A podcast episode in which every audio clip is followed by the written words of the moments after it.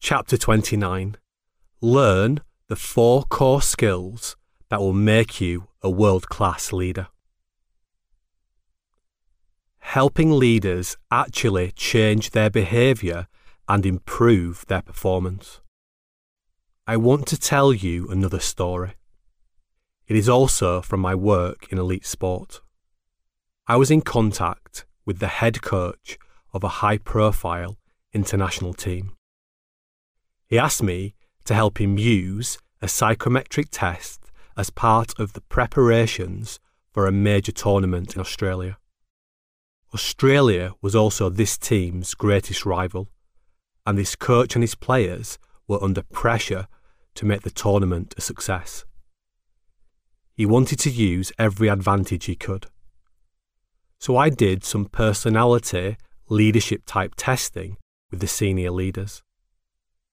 The test was supposed to show leaders some of their strengths, but also some of their weaknesses. As I was doing this work, I was also doing other pieces of work in elite sport, using the same model. But I was becoming less and less compelled by personality test approaches. It was interesting to the leaders, and they liked it because it helped them understand themselves a little bit better but it didn't help them move from knowing what they needed to do to actually doing it and building better habits. So I knew there had to be a better way.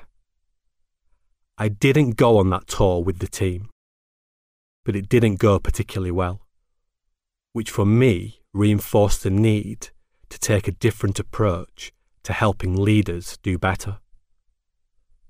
So I carried out in depth research to understand how I could better serve the leaders I was working with. It became clear to me that using personality and leadership profiling didn't actually help people build better habits. At best, it's the start of a journey for self improvement, but literally is just the starting point. This flawed approach made me redouble my efforts to take what I'd learned from neuroscience and behavioral science to actually help leaders do better. So I use these insights to construct my own leadership model and training approach. I call it Team Power Leadership. This model isn't only about knowing what to do, it trains leaders how to deliberately build better habits for themselves and their teams.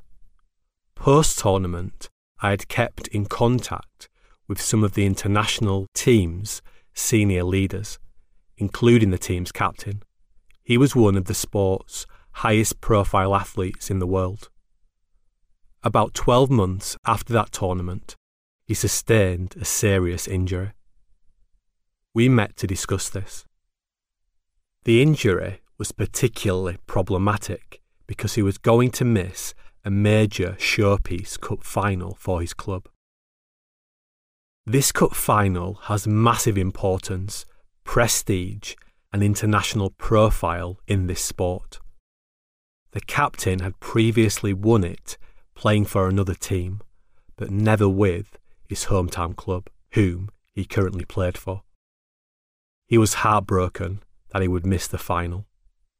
To compound matters, he also felt it was probably his last opportunity to win this famous trophy. But he knew that he had to turn up and be present for the squad to help the players who were going to play. For me, this was an opportunity to help and test out my new leadership development approach with a very senior and established leader. I knew he had a good idea of what he needed to do but I had to help him turn this knowledge into habits. To help him do this, I created a bespoke leadership planner using insights from my Team Power leadership framework. This was a tool to help him develop the new leadership habits he wanted to build. As it happened, the team lost the cup final. But he was able to extend his career for another three years. and in his final two years, he managed to win the Cup twice. It was a fitting climax to his career and his laser focus on being his best. But this piece of work taught me a valuable lesson. Using leadership psychometrics is not very effective or powerful for developing outstanding leaders. Instead, we need to help leaders build better habits. I use my Team Power leadership framework to teach habit mechanics, very simple and practical ways to build tiny new leadership habits, one at a time, so they can start to become chief habit mechanics. I have used this model again and again. It is tried and tested across different contexts, including business, sport, education, and parenting, and gets results very quickly. Team Power leadership habits underpin the five stages of Team Power. Team Power leadership habits are at the heart of every powerful team. These habits will make it easier for your team to excel at every stage of the five stage Team Power model. 1. Me Power Conditioning. 2. Community Base Camp. 3. Group Climbing Support. 4. Campfire Discussion. 5. Group Climbing Review. Team Power Leadership has four core components, which are interconnected. I have listed them below. 1. The role model. Doing what you expect others to do. That is, leading by example. The role model connects to all five stages of the Team Power model. 2. The swap coach, coaching others to develop better habits. That is, help others become better habit mechanics. The swap coach mainly connects to stage one, me power conditioning, and stage four, campfire discussions. 3. The cultural architect, leading the team's strategy and culture. That is, using leadership science to help your team fulfill their potential and complete their mission. The cultural architect mainly connects to Stage 2, Community Base Camp, and Stage 5, Group Climbing Review. 4. The Action Communicator, communicating in a way that gets people to take positive action. That is, build trust and initiate positive action by the way you communicate. The action communicator connects to all five stages of the Team Power model. Developing Team Power leaders throughout your team. Leadership is about influencing other people's behaviour.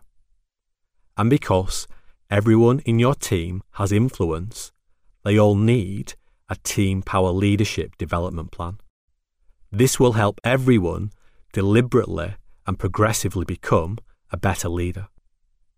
If you are the senior leader in your team, you will no doubt want to improve yourself across all four team power leadership components role model, swap coach, cultural architect, and action communicator. But let's imagine a new university graduate has joined your team. Because they are a young person, you might not expect them to have many swap coach and cultural architect responsibilities but you do expect them to become an even better role model and action communicator. So their team power leadership development plan should focus on these areas. Use self watching to improve team power leadership, knowledge, skills, and habits. Only by knowing yourself can you become an effective leader. That's a quote from iconic American football coach Vince Lombardi. In the following chapters, I want you to engage in some specific self watching to begin improving your team power leadership habits.